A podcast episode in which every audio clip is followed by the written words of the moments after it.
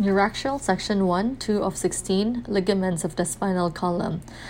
The five ligaments.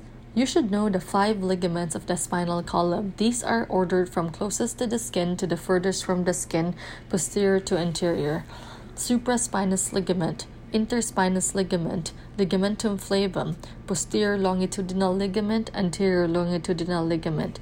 The supraspinous ligament runs most of the length of the spine and joins the tips of the spinous process. Interspinous ligament travels adjacent to and joins the spinous process. Ligamentum flavum. There are two flava that run the length of the spinal canal. They form the dorsolateral margins of the epidural space. They are the thickest in the lumbar region.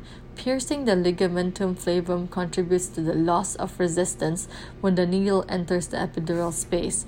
Posterior longitudinal ligament travels along the posterior surface of the vertebral bodies. Anterior longitudinal ligament attaches to the anterior surface of the vertebral bodies and extends the entire length of the spine.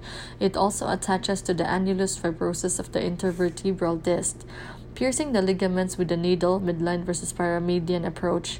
The needle will pass through three ligaments during the midline approach supraspinous ligament, interspinous ligament, and then the ligamentum flavum.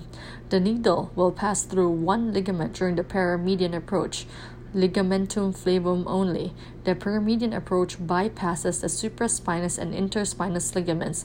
The first ligament that the needle passes through is the ligamentum flavum. With either approach, the needle should never pass through the anterior and posterior longitudinal ligaments.